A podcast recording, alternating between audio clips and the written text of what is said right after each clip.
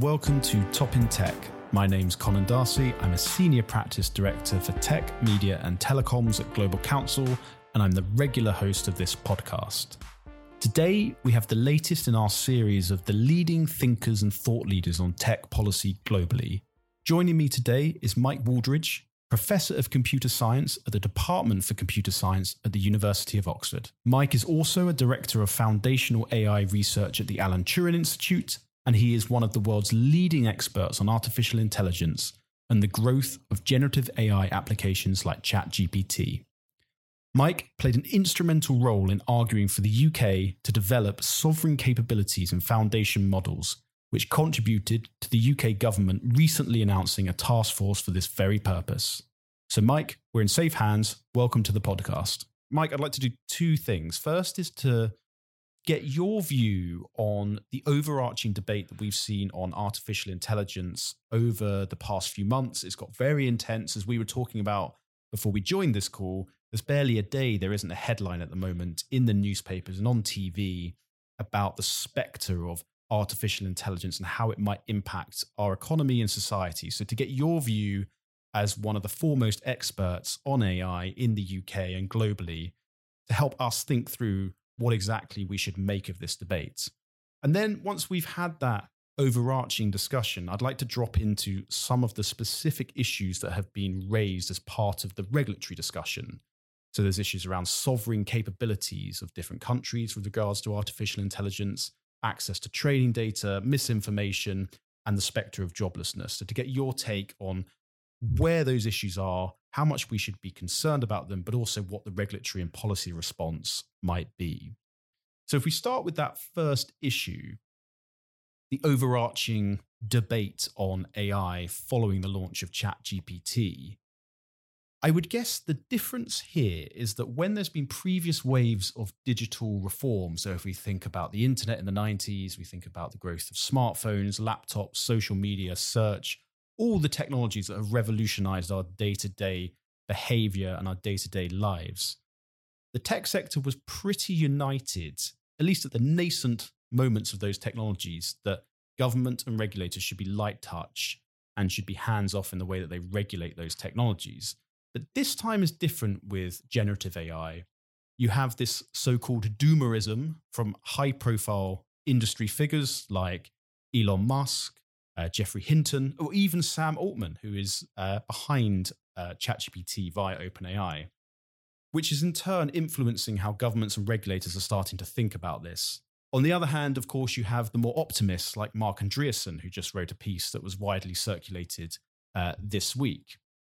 So we discussed this a little bit on the last call, and maybe this is not fair, but to characterize our conversation then, you seem to fall somewhat in between those those two poles. So it'd be great to get your take on whether that's the case and how non-AI experts on the line should interpret this split between industry well, the, comp- the, the picture is the picture is complex and it's rapidly evolving. Um, I mean, the speed of the take up, for example, of ChatGPT is much, much, much swifter than, for example, the take up of the World Wide Web in the early 90s. Much, much, much swifter. That unfolded over really over a decade. And what we're seeing now is unfolded over the over a six month period. And bluntly, it has taken everybody, the speed of the take up has, has taken everybody by surprise. All of big tech has been betting big on AI for, for a decade. Huge investments, billions, countless billions of dollars have been thrown into AI research. And nobody quite knew what was going to come out, what was going to be delivered, but everybody could see that this technology was delivering and wanted to bet on it in some form or another. The bet that paid off basically was the bet that Microsoft made in in OpenAI with an initial investment a few years ago of I believe a billion dollars, and they've just put substantially more in now. But the the tech sector did not expect that this particular technology, the generative AI technology that behind ChatGPT, to be the one that actually delivered a mass market product. Now, so where does that leave us in terms of uh, the, the debate? Firstly, the speed of the take up is what's prompted this latest wave of concern. And the fact that the technology, to put it bluntly, is just a lot better than people expected it was going to be. When you start playing with with ChatGPT or Bard, it's very easy to be dazzled by them. If you don't understand what's going behind the scenes, it's very easy to be dazzled and to imagine that we must be on the cusp of some kind of AI revolution. And so that's prompted people to think about very old ideas again. And the old ideas, I mean, this is one of the ancient nightmares of humanity the idea that you create something and then you lose control of it. Um, and that that's resurfaced in the form of what you call the doomsters, the existential concerns about artificial intelligence. So we saw the debate in this area catalyzed by two letters that were released this year. Earlier this year, there was a letter that, that was released by, I believe, the Future of, of, of Life Institute, and then more recently, the Center for, for AI Risk. Now, the concern that I have with both of those letters is that they conflate two things the existential concerns, the long term concerns, the idea that we're creating something and very soon we might, we risk losing control of it in some way, some slightly undefined and vague way, but that we risk losing control of it. And at the same time, there's an awful lot of very near term concerns about the technology, which are, which are going to impact us you know within months we will see these we will see these play out uh, within months and I think there is a very great deal of buy in to the short term concerns. I think there is not much debate that those are things that we need to be worried about. And maybe we'll have time to talk about those. There is much less consensus about the speculative long term concerns.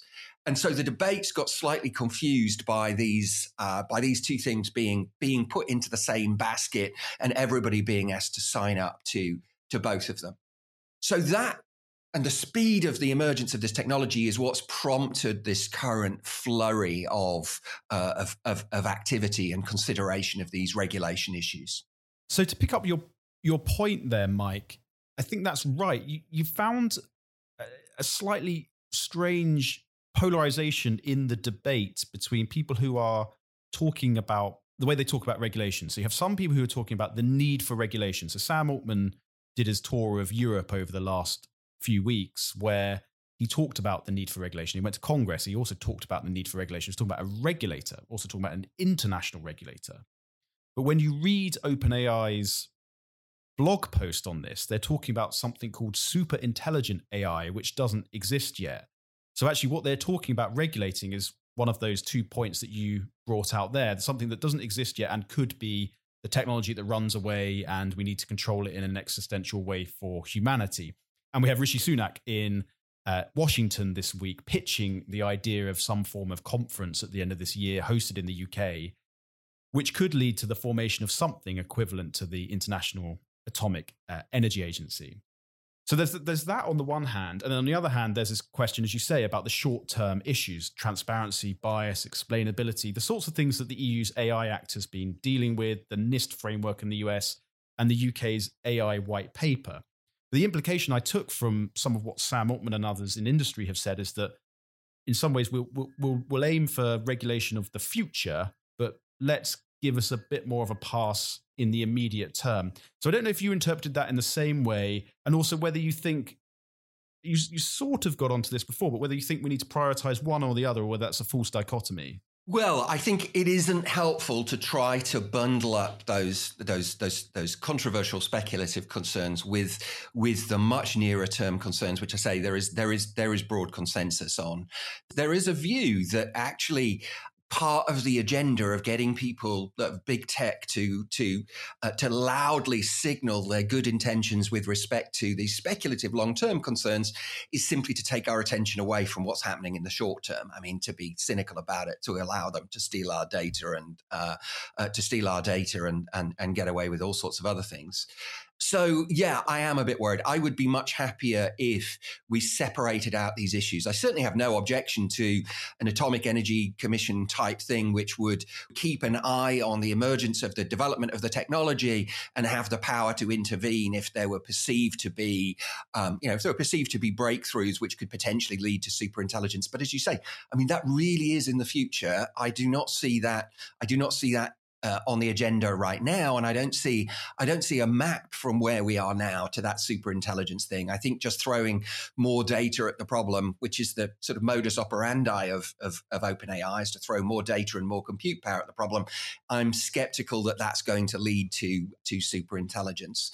So I think there is a very very immediate need to take a good look at these short term issues. And by the way, the number one short term issue on my agenda is is disinformation through this technology as we head into elections in the UK and the US. I'm very concerned about that.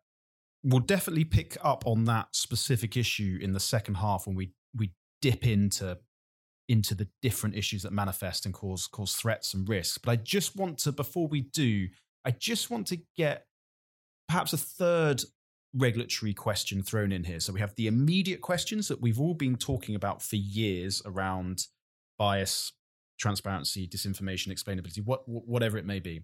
And you've got, as we said, the longer term bunch of issues around super intelligence. And we can discuss another time whether how credible that is or not. But anyway, a longer term regulatory structure for more advanced forms of artificial intelligence than we have today. There's also the question in, the, in between that is what do you do about generative AI? What do you do about ChatGPT and Bard specifically? So, to take an example, people have commented that explainability as a concept, as a regulatory and policy concept of governance of AI, is perhaps more difficult with some of generative AI and ChatGPT, particularly in light of some of the comments from organizations like OpenAI about whether they ha- even have a full understanding and explainability of how the technology has reached to certain conclusions and has been able to do certain things. Taking that one step further, you see the European Parliament has added in its version of the EU's AI Act in its first reading position specific provisions around generative, generative AI with regards to copyright and a few other areas. So I guess the question that I'm trying to ask you, Mike, is whether what you agree with what I've just said or not, does generative AI need a bespoke regime or does it just need to have the same regulatory principles that are already in the works and already being applied to AI, but just extended to, to these new applications? So uh, I think the first thing to say is a lot of the concerns around generative AI to do with data and actually we've we've had data regulations in the UK since the 1980s since the early 1980s we got in very early on with the Data Protection Act I think 1984 if I remember correctly. I remember studying it as an undergraduate in the mid 1980s that's been superseded by GDPR which is a much more elaborate um, uh, piece of work with a much more stringent and far-reaching set of regulatory requirements and an awful lot of the issues around generative AI, around the protection of our data, are actually already covered within that act, I think. Um, so, what I think we do need to do is we need to look at, I mean, firstly, you know, look at how generative AI uses our data. Doesn't help that it goes on behind closed doors. Um, the way that I mean, the, the, basically the modus operandi for all of these, for building all of these large language models, as they're called, is you just absorb the entirety of the World Wide Web, every piece of digital data that you can get your hands on in the World Wide Web, and out there, in amongst all of that, there is data about me and there is data about you, and some of it is true and some of it is false, um, and some of it I gave put out there on the internet freely, and some of it I didn't. Um, and uh, navigating our way through that, I think, requires thought and it potentially requires some additional regulation on top of what we've already got. But an awful lot of it is already covered by um, GDPR. There are some interesting new questions that arise.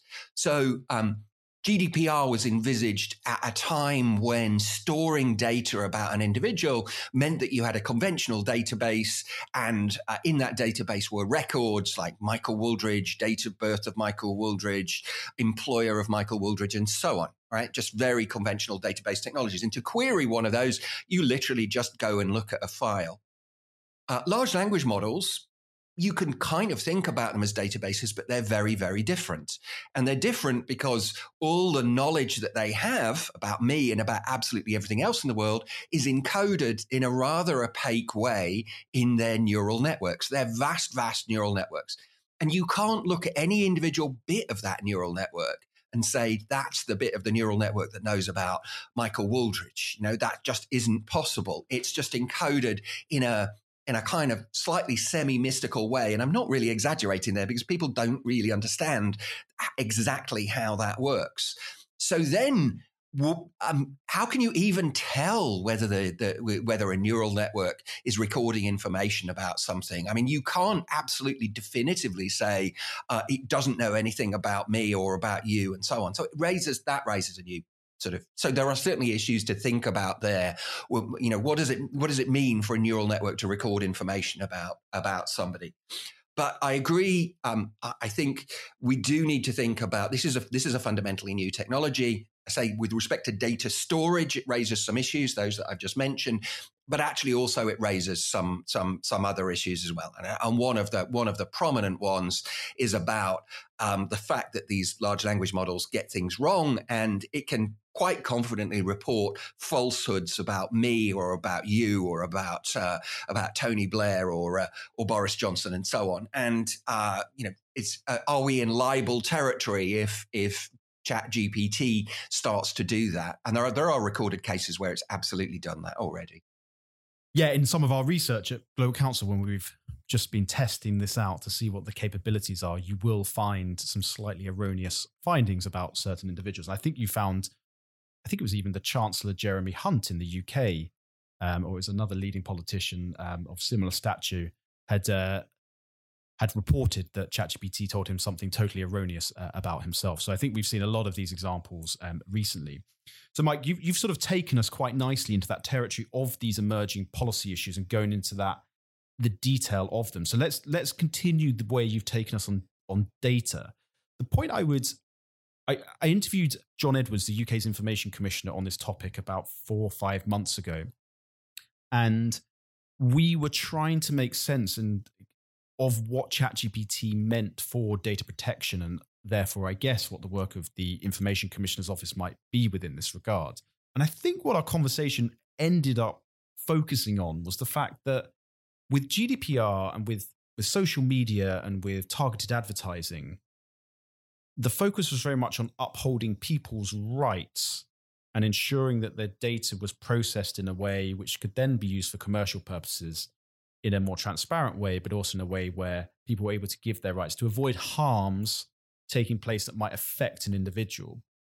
But with large language models, it doesn't really seem that, that, that, that there is a. I mean, I'm, I'm struggling, and correct me if you think differently, but I'm struggling to see what the direct harm on an individual is. I don't know if, if ChatGPT has scraped my data as part of its training model. I don't know beyond some erroneous random thing potentially coming out, but quite unlikely about me. I think I think generally speaking, I'm not sure what that harm might be. But there is a question of ownership, I think, is there not? Uh, is that not more where we're going? Because the issue of data ownership and copyright ownership obviously is one aspect of this, but data ownership and data control seems to be more the question here with with large language models rather than potential harm created to individuals. Is that a view that you share?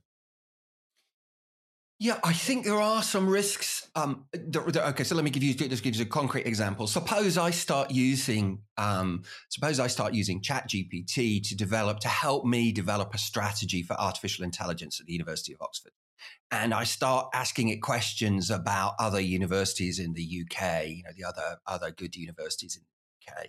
Um, and and it comes back and it, it, it, has some information about some of the researchers there, but gives me erroneous information about their research interests or their track record, or it claims that they had some prestigious award which they didn't, which could then influence my choices. Now, uh, at that point, the fact that I'm getting that erroneous information which I would be very foolish, of course, to take at face value, but nevertheless, people will do it for sure. But the fact that I'm getting that erroneous information is leading me to make decisions that I wouldn't otherwise make, or that if I was given correct information, I wouldn't otherwise make.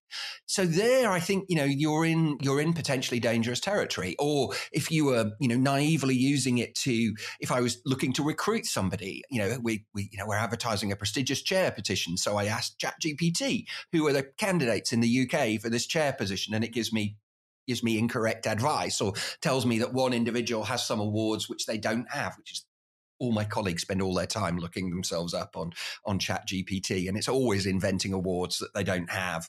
So you know there are there there are some there are some risks. Now I say I mean I one the number one rule I think when you when an individual uses this technology is that you are responsible for what happens with it, but nevertheless the technology is is is enabling that and in some sense leading you up the garden path with that. So I think there are potential harms. They are at the moment they're quite difficult to quantify because we're only six months into into this technology but there certainly are some potential harms there and we will discover more about them as, as the technology gets used. People are going to end up using this technology in ways that you and i right now just can't begin to imagine. Most the vast majority of that is just going to be mundane and sensible and really productive and useful but there will be some wacky and dangerous ideas in there as well. And i wonder whether the sensitivity and perception of harm within this regard is in parallel with the extent to which companies are able to monetize these these programs. So to the extent which at the moment, I mean, ChatGPT has got huge amounts of investment, but uh, is clearly not quite there in terms of having a clear, profitable business model that can take on Google and so on and so forth. But if OpenAI and Microsoft suddenly start gaining huge market share and huge advertising revenues or other types of revenues as a part of this. And I suspect people will be sharpened in in their concerns and the way in which they target this debate. But I think a lot of what you're, you, you've talked to throughout the, the course of this discussion really goes into that issue around mis and disinformation. So you've talked about the elections coming up. You've talked about also on misinformation. I think in the past you talked about how these things can go wrong. And if people are gullible, they can set you off on a very bad track indeed. A little bit like using Wikipedia in, in an erroneous way. Uh, clearly, there's that, that same issue that we're all very familiar with hap- is going to happen on steroids um, with ChatGPT and the ability to for that to happen um, with misinformation is you can you can sort of see that quite clearly at the moment.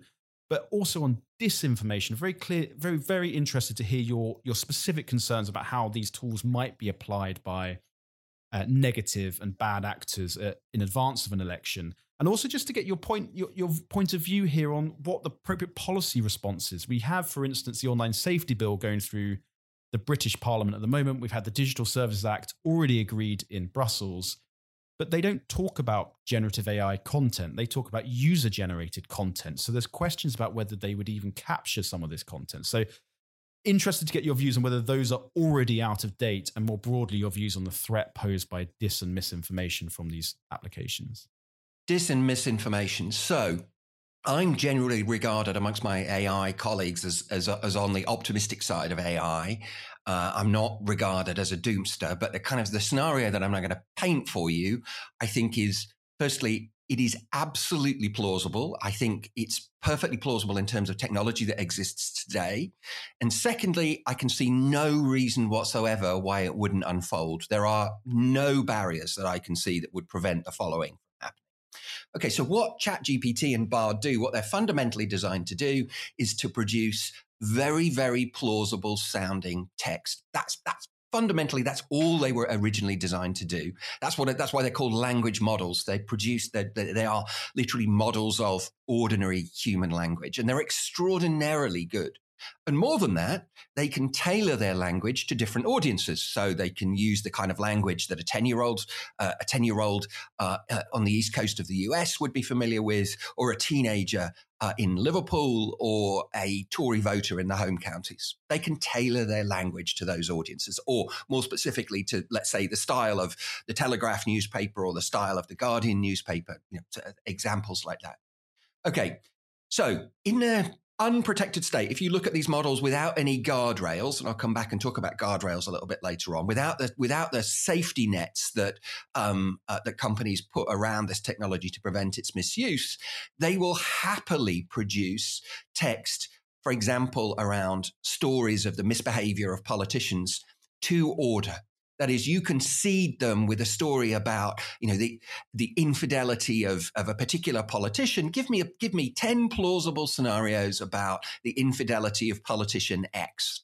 and press the button and they will do that and they will generate extremely high quality ones. And then you say, okay, and now tailor that to in the style that would be familiar to a telegraph reader, for example, and press the button and they will do that again.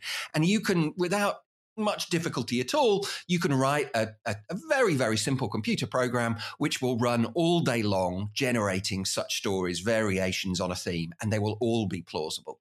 Now, you can imagine any number of actors in the world as we head into elections in the UK and the US that would either have an interest in pushing the election one way or the other, for example, targeting voters in, in a majority constitu- in a minority constituency where there's, there's, there's a good chance of another party getting in.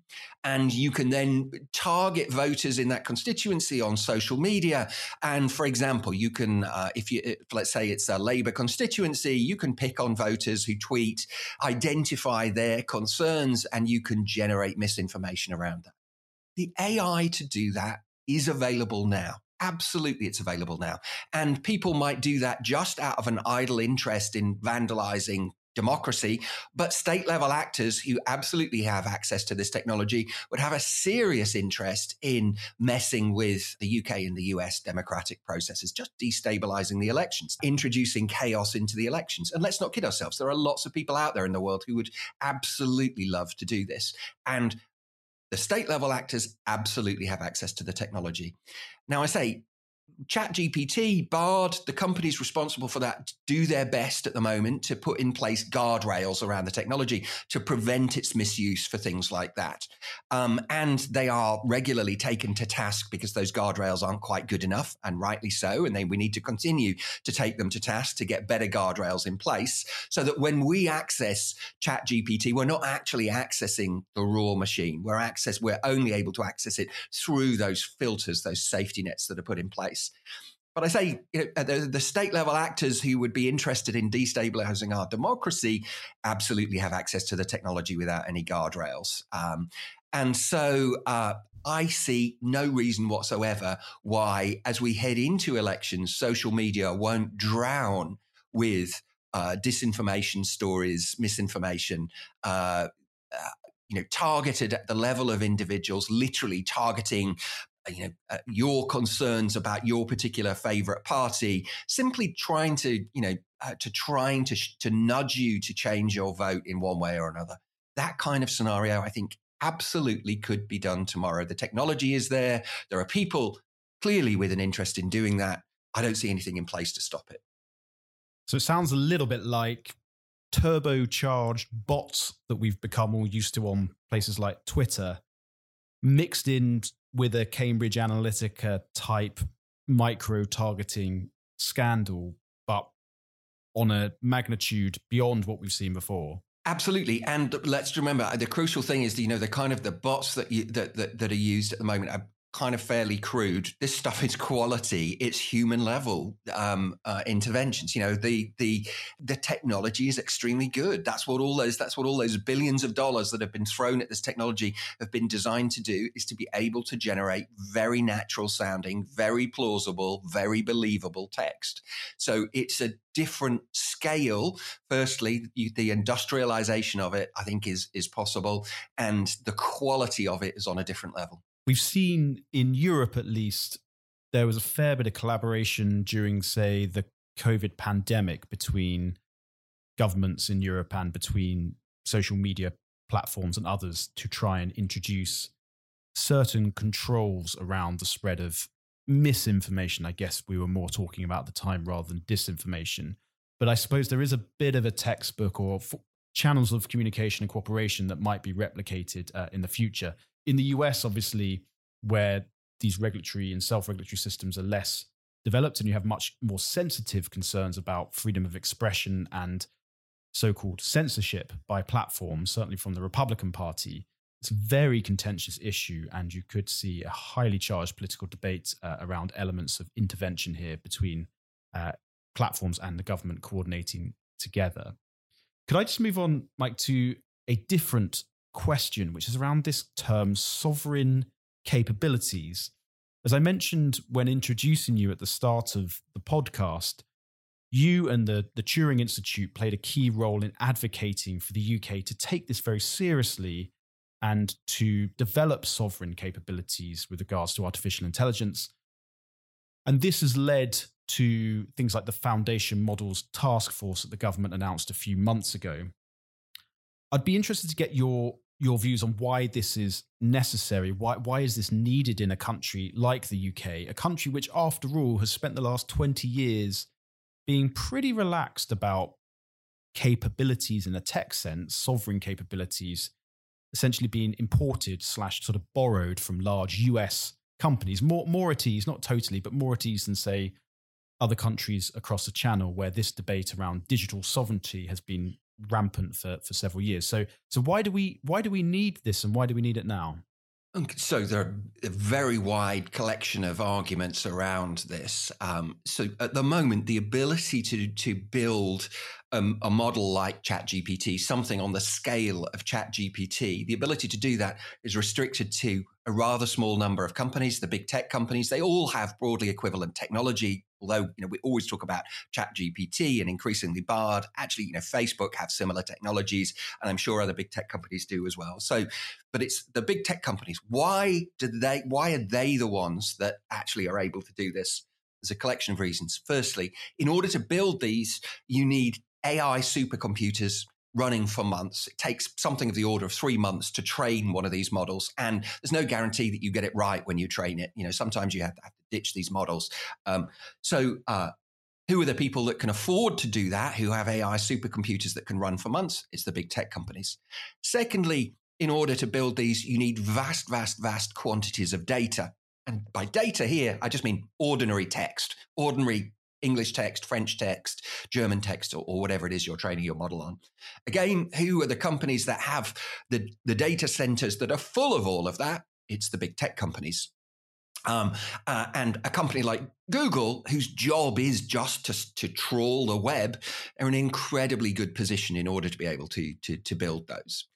Um, so at the moment, then, that, that capability is restricted to a very small number of big tech companies, all foreign owned at the moment, uh, and um, and some state level actors. Uh, and we know that some nation states are uh, are building their own technology. So that's that's the, the, that's where we are with this technology. The ability to build this at the moment is restricted to a tiny number of large companies, all foreign owned or state level actors. Secondly, you know, behind all of that, there are government uh, in, in, the UK uh, has enormous number of use cases for this technology. And to be clear, the vast majority of those are really mundane, just like summarizing text. You know, there are people whose job in Westminster basically is to take two pieces of text and to merge them together into a single document and then to pass those on to another person who takes two pieces of text and merges them into a single document. That's the bread and butter of an awful lot of jobs and productivity improvements, which is what what this technology offers would be incredibly valuable for governments. There is another uh, another lovely use case, which is the idea of corporate memory in government. So, for example, you know, civil servants tend to get moved around quite a lot in government. And when that happens, corporate memory, government corporate memory is lost. And all of those government committees, those untold number of government committees, all have very carefully constructed agendas and minutes and so on. So why don't we feed all that to a large language model and then we could ask it questions like tell me about how the decision to remove the cap on the lifetime earnings allowance for uh, for pensions what was what was the history behind that which committees did it go to who who approved it and at the moment, that's quite a difficult question to answer. But if you can just give all those boring minutes to a large language model, wouldn't it be wonderful if you could ask that question and have a corporate memory for government? So there are enormous number of use cases for those. But in order to realize those use cases, and I emphasize most of them are just completely mundane and, and, and in some sense rather bland, but nevertheless really useful, uh, at the moment, we would have to hand over UK data, which would go on to foreign owned data centers. And all of the experience that we've had about doing that is that it's just not a good idea. UK sensitive UK data needs to stay within the UK. And I think that actually is a, for me, that's a line in the sand. I think it would, it, it would just be a mistake to hand over UK data to, uh, uh, to, to foreign owned uh, organizations. I just think that would be a mistake. And I don't think, I think the vast majority of people listening to this would agree with that. Um, so that presents a challenge if we're to realize those those for example those productivity benefits how are we going to do that with this technology. So that argues for some kind of sovereign capability. At the very least, that we have um, machines behind the closed doors of government uh, where we can safely put our data on, on, on those machines and know and have confidence that that data is not going to be leaked in any way uh, uh, outside. Um, at the same time, I think there is general recognition that this is one of those watershed moments in technology, genuinely one of those points. This is an inflection point in, in technology. You know, we've now reached this situation where everybody's been betting on AI for a decade, and now uh, we're actually seeing how this uh, how this technology is going to unfold and impact upon us. And the bet that the bet that won out was the bet on large language model technology. And in the next couple of years, it's going to be rolled out endlessly. And there is a very real question for the UK about the role that we want to play there. Do we simply turn our back on that technology and just be beholden to foreign companies for that? I think we wouldn't dream of doing that in other areas. You know, we have a sovereign aerospace capability, even though we don't own, you know, the largest aerospace companies in the world. We think it's important that we're able to have that capability within the UK. And I think we need um, to have a similar capability for uh, for for around this technology. I think it would just be unthinkable for a nation which aspires to be a science superpower to simply say, "No, okay, we're not even going to try to compete. We're, we're not bothered about having this technology. We will just buy in solutions uh, uh, and and and not not have any understanding of how they work." And then finally, um, in in this technology that, as I say, the way it's trained is that these models are given huge, huge, huge amounts of data. Now, because the, the technology is is behind uh, uh, behind the closed doors of big tech companies, we don't have access to that data. We literally don't know what's been fed into it, and we don't have access to the source code. And again, I think there are real concerns about the idea of government using a technology that they really have got no idea about the uh, the training data that went into it. And in particular, one very concrete concern is that what we're going to see is data poisoned by state level actors. That is, you know, if you know that large language models are going to absorb everything on the World Wide Web, just pollute the World Wide Web with disinformation and fake news stories in knowing that it's then going to be picked up by large language models. So having scrutiny and oversight of that that data and having access to the source code, the actual program code that's used to build those, I think is really important. So all of those arguments, there are many more, and if we had another hour or so, we could spend a lot, lot more, more time talking about them, argue for some kind of sovereign capability. And Mike, can I just press you on one point that you mentioned there, which I was quite intrigued by, which was around the need for sovereign capabilities because of the sensitivity of public sector data. I guess at the moment, when you think about the IT infrastructure, which is obviously far less advanced than what we're talking about today, but the current government IT infrastructure is broadly speaking provided by US companies. So, is there something different about generative AI and large language models that, and the way in which it can acquire and process data and then produce certain outcomes that is different to now that means that nationality of company or, or technology is more important?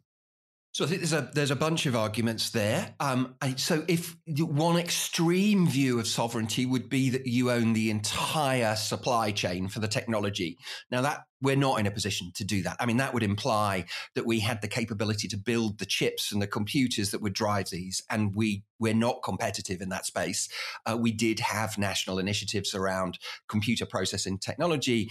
You know, I, I, think we did have a sovereign capability in computer processors in the form of the ARM company, but we lost that when ARM were acquired by I think a Japanese company in in 2016. So we don't have we don't have the capability to own the entire supply chain what we can do though is we can identify the point at where on that supply chain that we're satisfied with.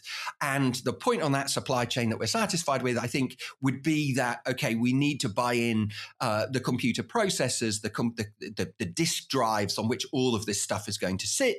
I think we can be reasonably comfortable that that supply chain is secure ish. Um, modulo concerns about the semiconductor industry being uh, uh, being somewhat heavily uh, reliant on uh, on countries like Taiwan. But nevertheless, I think we've got some confidence about that that supply chain. But the idea that, for example, data from GCHQ or from the Ministry of Defense or the NHS was actually being fed to the machine learning algorithms in Silicon Valley, I think is you know, I think that's a line in the sand. I just don't think that we should cross there. You know, the inf- the IT infrastructure that government uses is divided between completely ordinary office IT infrastructure um, of the type that all of us use in our in our working lives, uh, and and sensitive uh, uh, uh, sensitive data, which is hosted on machines which are literally physically located in the in the UK and which are heavily protected in a cybersecurity sense. And so I think we need to, you know, a sovereign solution will involve both of those, but it absolutely needs the latter. It needs the capability to be able to host these machines on uh, uh within the UK on trusted servers within the UK, and it, I genuinely believe it would be a mistake to simply hand over UK data to uh, to big tech companies. I, that will come back. Whoever made that decision would live to regret it. Mike, before we conclude, I want to ask you about the very predictable question and topic that everyone associates with more broadly artificial intelligence, um, but has come up more recently with generative AI as well which is that question of jobs and joblessness. And you touched on just before the question of productivity gains. In relation to the media industry, you were quoted earlier this year saying this technology will replace journalists in the same way that spreadsheets will replace mathematicians. In other words, I don't think it will. So, can I characterize you then on the joblessness issue as also an optimist? So, history history teaches us that we should be optimistic in the long term. Um, and what I mean by that is when a new technology comes along uh, like this, uh, what it will do is that it will certainly it will certainly result in some job losses. But as we've already mentioned, it leads to productivity gains. It leads, in the long term, it leads to the creation of wealth.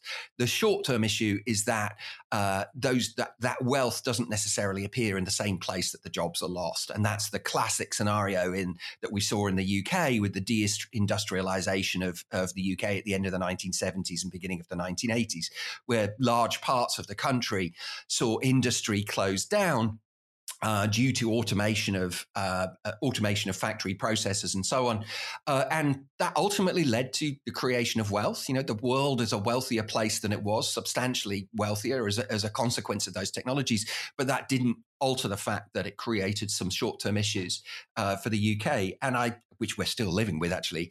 Um, and I, th- I think it will be the same in this case. The automation of human labor is nothing new. It goes back thousands of years to the first time that somebody had the idea of hooking up an ox to a to a plow. You know, it all began then. That didn't replace farmers. It just made it made prehistoric farmers a bit more efficient than they were previously. And that's for most people, that's what the technology is going to do um, for most people, the way that they're going to encounter this technology is just as a tool in their working lives, in the same way that web browsers and email email clients and word processors are just tools. And actually, in a lot of cases, people won't even realize that they're dealing with AI. So, for example, one of the triumphs of AI over the last 20 years has been automated translation this is one of the ancient dreams of humanity, right? I mean, this is the, this is the Tower of Babel, and AI researchers delivered it and everybody takes it for granted.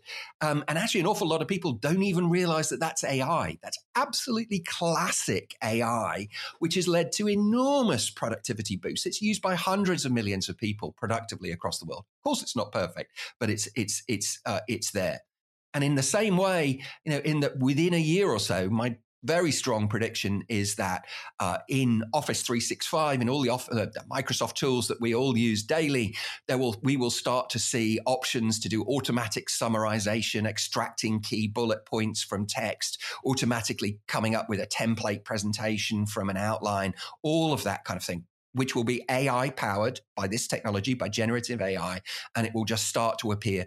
And people in a very short period of time will take it for granted and not realize that it's AI. Now, I think for most people, that's how they're going to encounter this technology. And uh, it, for most people, it's just going to make them more productive. I mean, if it improves the quality of emails that I receive on a daily basis, then I would say, you know, AI has uh, AI has triumphed actually. There are, however, some areas where I'm much more concerned that there are going to, there are going to be job losses. So let me just highlight one, which is particularly relevant in the UK, which is call centres.